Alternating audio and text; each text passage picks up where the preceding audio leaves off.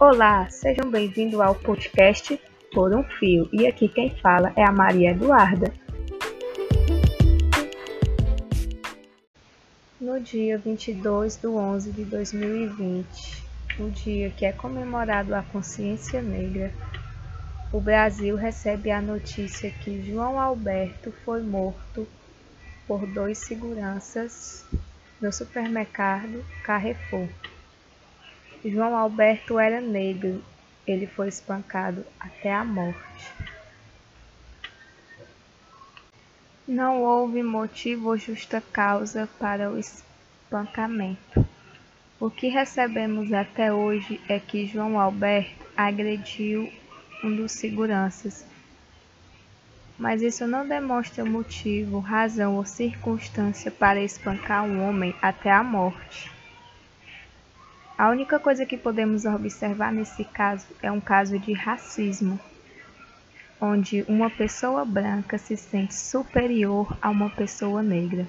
E o que mais entristece a nós é que esse acontecimento foi um dia antes da comemoração da consciência negra, que no caso foi ontem, dia 22 do 11. E a desculpa que deram, desculpa não, né?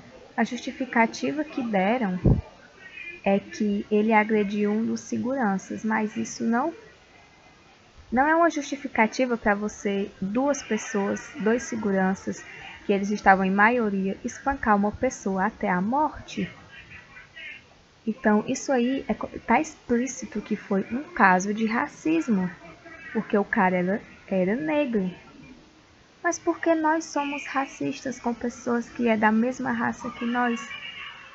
Por quê? E o que mais me entristece são pessoas soltando comentários de que não precisa ter consciência negra, precisa ter consciência humana. Mas eu nunca vi noticiar um branco, uma pessoa branca de classe média, ser espancado até a morte em um supermercado. Eu nunca vi, e por mais que as pessoas comentem, ai, mas não precisa de cota. A gente entra numa faculdade onde a maioria é branco, de classe média. E, então, tipo assim, a gente tem que aprender que cota, essas coisas que pessoas negras é, têm visibilidade, porque eles não tiveram no passado. A gente está fazendo uma reparação social. Então, é muito difícil as pessoas entenderem isso, porque isso aí é uma coisa estrutural. Porque há 500 anos atrás, o negro era visto como um animal. Como não era ser humano, estava lá só para trabalhar. E o senhor de engenho era aquela pessoa, era o Deus misericordioso, que meu Deus. Então, cara, a gente tem que fazer uma lavagem cerebral não adianta dizer, ai, mas eu não sou racista, nunca fui. Porque teve em algum momento que você foi, quando você simplesmente atravessou a rua quando viu uma pessoa negra por medo de ser assalto, quando você olhou para uma pessoa negra e abaixou os olhos, quando você disse que a luta negra, por ter visibilidade na mídia, por ter visibilidade na escola, por ter o programa de cotas, era mimimi que não precisava de cotas porque um negro é, pode ser inteligente tanto quanto um branco. Mas existem pessoas que não entendem isso. Eu juro que eu gostaria de começar esse podcast, esse primeiro episódio, falando sobre livros ou como é que tá a mídia, sobre marketing.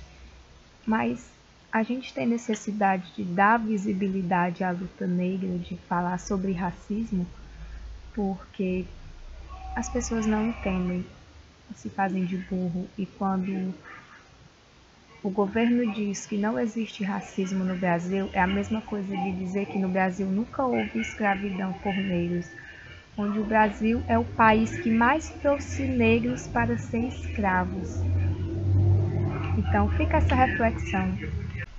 Por que somos racistas se brancos, negros, pardos, amarelos são da mesma raça.